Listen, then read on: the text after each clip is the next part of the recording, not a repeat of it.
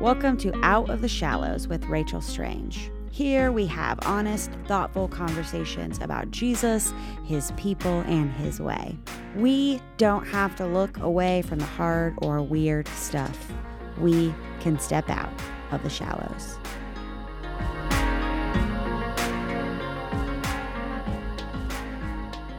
Today, I want to talk about the question if I haven't gotten what I wanted, does it mean that I'm a failure? Have you ever felt like you got a God idea and it just hasn't panned out? Maybe you have dreams that you felt like they were from God. Maybe um, you've had experiences where you felt like God was communicating something to you clearly. Maybe you've prayed for a miracle for a family member and it didn't work or it doesn't seem to be working. If you've been in any of those places, I have too. Sometimes we can go, Did I really hear God on that? We can question if we understand His word. We can question ourselves. We can get mad at God. We can do what I tend to do, which is feel like a failure. Like I must be failing because things aren't turning out the way that I thought. Things aren't happening on my timeline. My life doesn't look the way that I thought it would. So I must be messing up. There are things that I feel like God told me in junior high that I still feel like God told me, and I don't think I've seen. Do I just suck? Was God just kidding? Was I just a dumb kid? Do I not have enough faith? Am I alone in this? I'm not. And neither are you. Because all of this, all these questions make me think of my guy, Paul, in the New Testament. So, Paul, in the part of the story that I'm going to share today, he's been traveling all over all over the Roman Empire, basically, all over the world that he knows. This is in the book of Acts that I'm going to talk about, but he comes to Ephesus, a place in ancient Rome, um, and people he loves dearly are there, and there are people who love him. And so in Acts 20, verses 20 to 24, says, And now, compelled by the Spirit, I'm going to Jerusalem, not knowing what will happen to me there. I only know that in every city the Holy Spirit warns me that prisons and hardship are facing me. However, I consider my life worth nothing to, to me. My only aim is to finish the race and complete the task the Lord has given me the task of testifying to the good news of God's grace. This is part of a whole speech, and you should totally go read it. But here we see that Paul plans to go to Jerusalem. In the rest of the speech, he ends like this When Paul was finished speaking, he knelt down with all of them and prayed. All of them being all these people at this church in Ephesus who love him and who he loves. And they all we- wept as they embraced him and kissed him. What grieved them most was his statement that they would never see his face again. Then they accompanied him to the ship. So here's Paul he feels compelled by the Spirit to go to Jerusalem, but he doesn't know exactly what's going to happen there. Except the thing that he does know is it's going to be dangerous, it's going to be trouble, there's going to be prison and hardship. And when he tells the people of God that, he says, I don't care. I consider my life worth nothing compared to, to showing people Jesus and to the task that God has given him. So he goes. And then in Acts 21, we see this. He seeks out other disciples, he stays there with them for seven days, and through the Spirit, they urge Paul not to go to Jerusalem. So, first, Paul's getting urged by the Holy Spirit to go to Jerusalem. And then these other believers are telling Paul through some kind of urging of the Spirit to not go to Jerusalem. And this is what it says in Acts 21, verse 5. When it was time to leave, we left and continued on our way. All of them, all of the believers, including wives and children, accompanied us out of the city, and there on the beach we knelt to pray. After saying goodbye to each other, we went abro- aboard the ship and they returned home.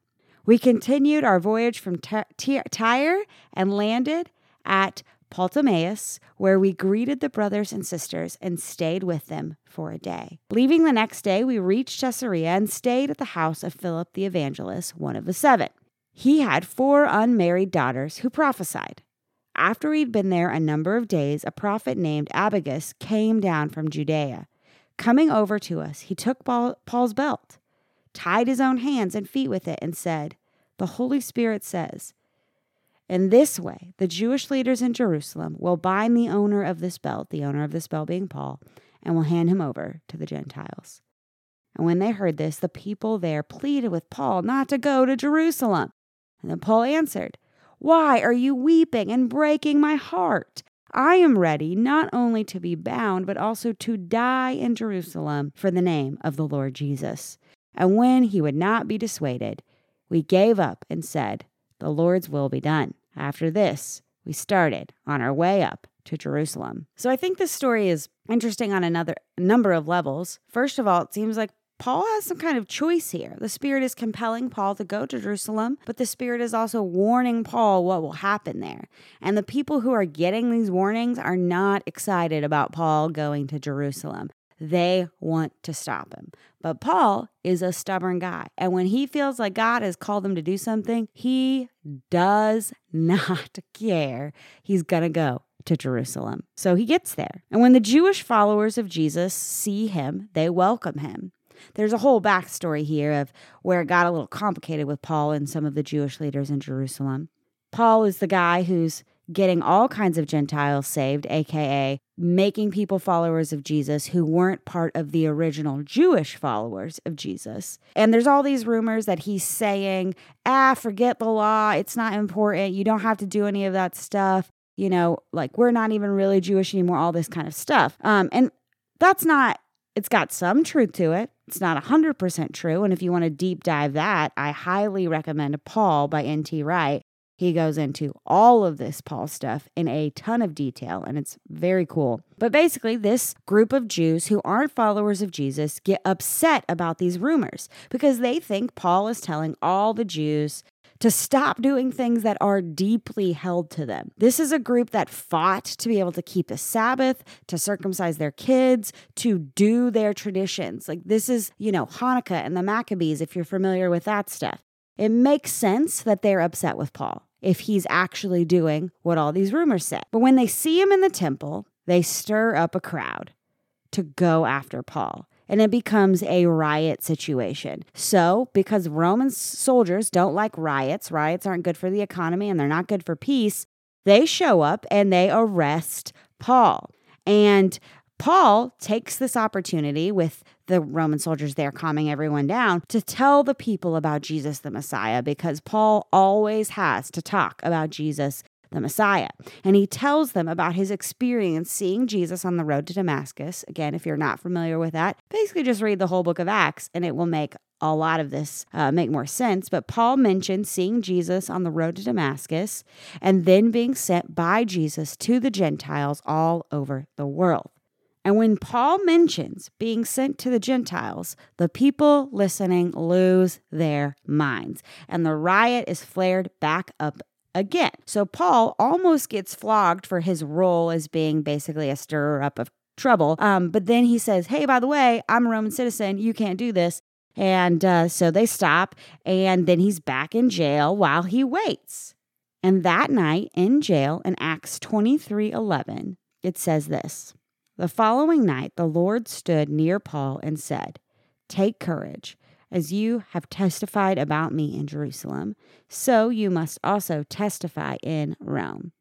So here's Paul. He's in prison, just like he was warned would happen.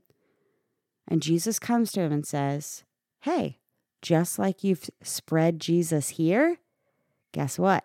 You're going to spread Jesus in Rome. Rome. That sounds big and important. That's the capital of the empire. Caesar is there. I don't know what is going through Paul's mind here. But then there's also this factor of Jesus says it's going to be like Jerusalem. Because this Jerusalem thing is currently going terrible. Luke, the author of Acts, doesn't tell us what's going in Paul's he- head as he gets this vision from Jesus, this message from Jesus. But I have to wonder was he nervous? Was he excited? Was he like, oh, great, more people hating me? I don't know. Was he humbled, proud, excited? And then after this, Paul finds out there's a plot to kill him. So he is transferred to a different jail to Caesarea. And then all along this way, there's more speeches from Paul in Caesarea. He's obviously good at that. He's always ready to talk about Jesus. And so in Caesarea, that's what Paul and the governor, Felix, do. For two years, Paul sits in jail, and whenever Governor Felix feels like it, he brings Paul in to talk about stuff. Why is Felix doing this? Because he is trying to get Paul to give him a bribe. More Roman appointed leaders come at some point. Paul talks to them all, but then he appeals to Caesar, meaning he says, because of his Roman citizenship, I don't want to just talk to you guys anymore. I'm appealing my case to Caesar. They were considering letting him go. He could have gotten out of that right then. But Paul was compelled by the word of Jesus to get to Rome. So finally, in Acts 27, after many speeches and many nights in prison, many talks about Jesus later, finally, you think, we're on our way. We're going to get to Rome. And then storms come and really mess with the ship. Storms Paul tried to warn the ship's captain about. And then Paul and his ship full of prisoners end up on the island of Malta. On the island of Malta, they're building a fire, and what happens? Paul is bitten by a snake. So, after all of this other stuff, you know, prison, dealing with this uh, unjust governor guy who's trying to get a bribe out of him, almost getting fl- all this other, all this stuff happens. And then he's bitten by a snake on this island, which isn't even where he's trying to go. And he wouldn't have ended up in if the people on the ship would have just listened to him. And what happens when he's bitten by a snake? Well, everyone thinks he's to die. He doesn't. In fact, miraculously, nothing happens to him at, all.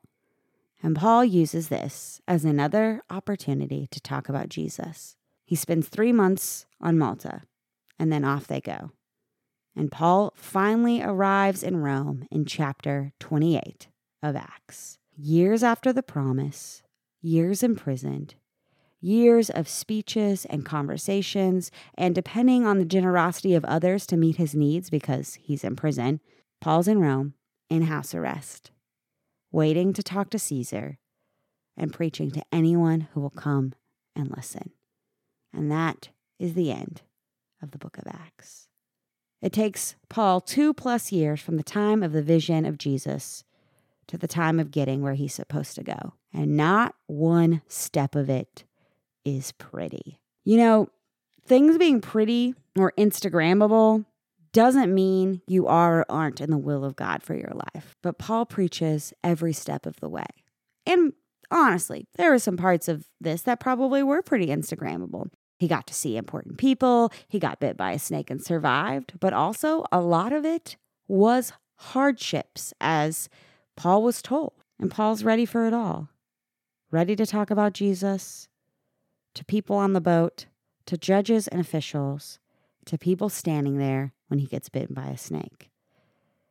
Through all those hard things, God was finding a way to work through miracles and through mission, through speeches and through nights in prison, Jesus was doing something in it. One of the times that Paul is in prison, he writes Philippians, the, the a letter to the Philippians. And in that is one of the most quoted scriptures in the Bible. It's Philippians 4:13. You've probably seen it on very popular sports gear and stuff like that. I can do all things through Christ, it says.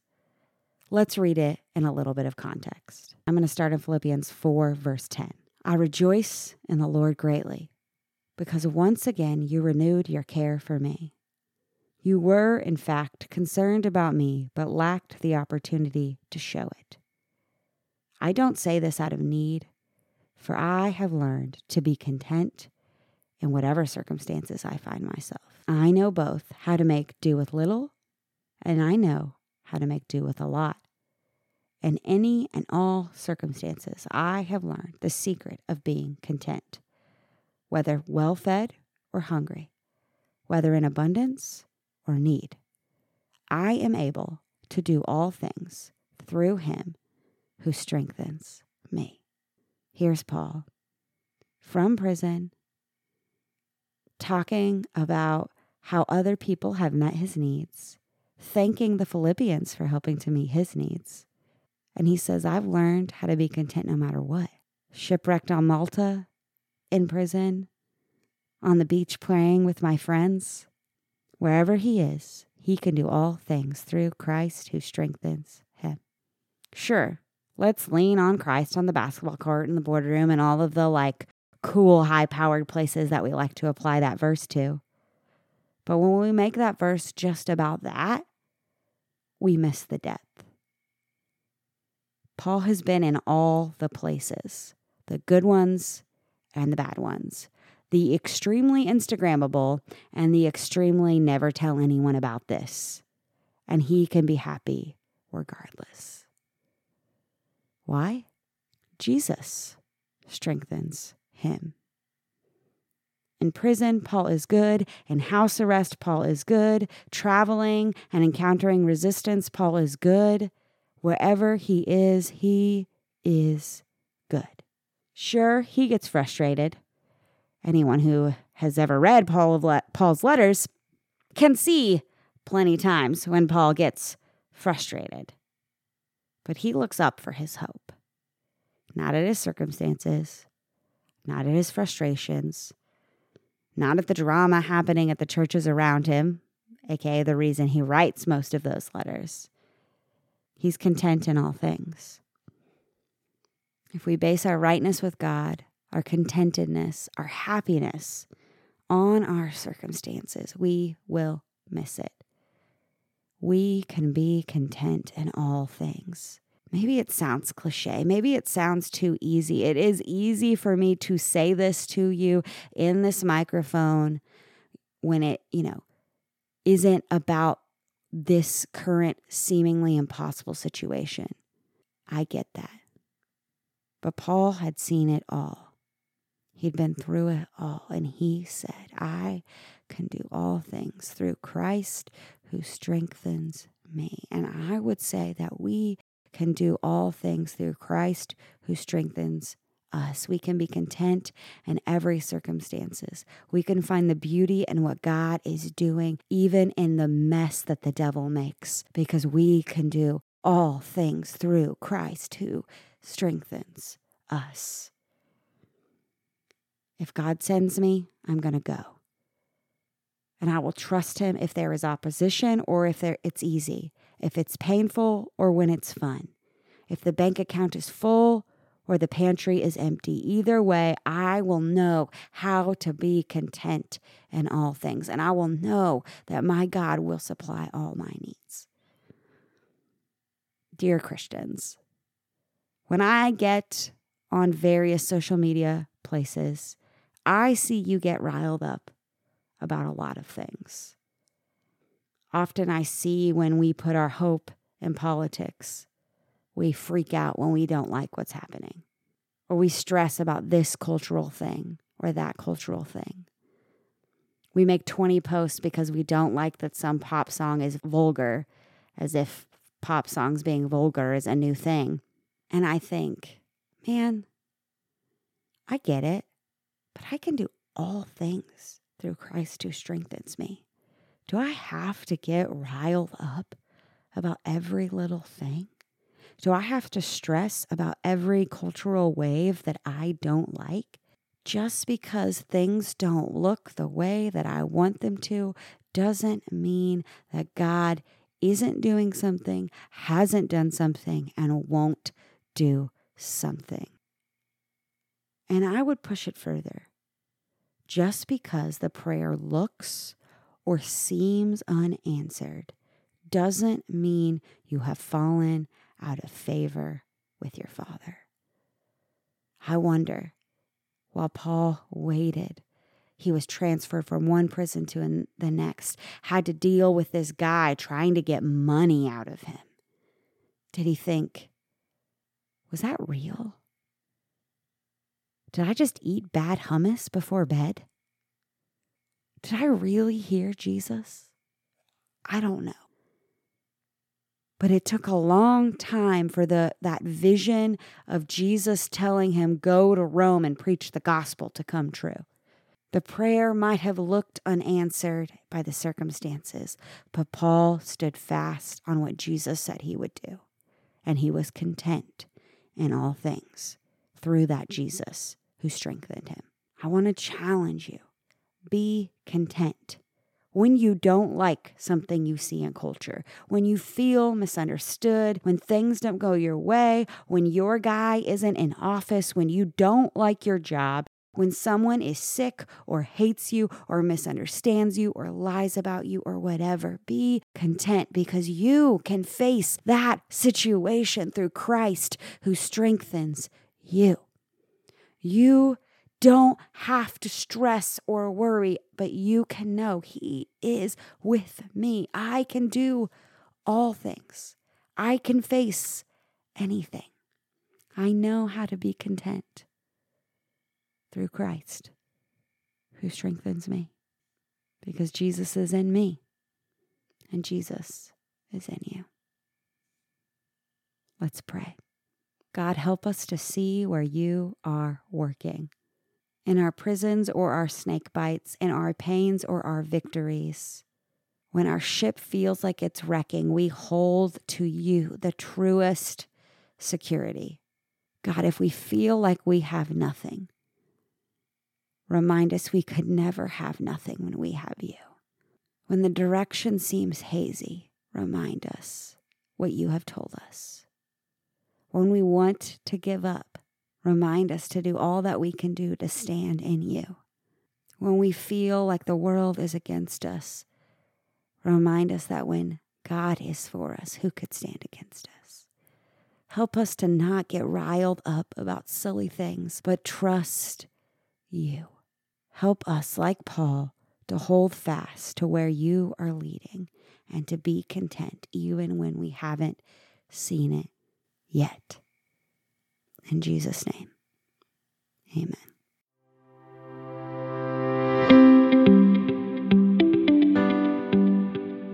Thank you so much for listening to Out of the Shallows with Rachel Strange. You know, I want to remind you again that we are having conversations on my social media pages. I like to ask what I called this last week or a couple weeks ago mildly spicy questions, maybe some polls. I'm really just uh, wanting to make this not just Rachel talking into a microphone, but a conversation. I want us to engage in this together. So if that sounds cool to you, head over to Out of the Shallows Pod, both on Instagram and Facebook. Also, if you haven't already, please leave me a five star review on Apple Podcasts. Um, reviews on Apple Podcasts help other people know that this is a podcast that's worth their time, that they can trust it. 13 of you at the moment that I'm reading this have left me reviews, and three of you have left me actual written reviews. So thank you. I am going to read one of them. This one is written by She Henningman. And this is what it says Rachel has a genuine wisdom and authenticity that help relay hard questions. She really digs deep and searches for ways to connect and bring us through hard topics and confusing content. She doesn't sugarcoat or present the word in a surface way, but leads people through God's word step by step. Great listen. Thank you, She Henningman, for that review. Also, I did not realize how awkward I would feel as I read a review about things that I said out loud. It felt braggy. But that's what podcasters do, right? Like I think that I'm doing something, so that must be worth your time. Here I am talking to this mic. Anyway, this got awkward. So thank you for that review. She Henningman, I will definitely high five you the next time that I see you. I also baked one reviewer a key lime pie, so, you know, leave me a review.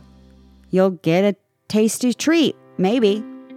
Who knows? Either way, thank you again for listening. Uh, really appreciate all of you guys. You're the best. I have really enjoyed the various conversations that I've gotten to have as p- a part of doing this. So, uh, have a great couple of weeks. I will see you with a new episode then.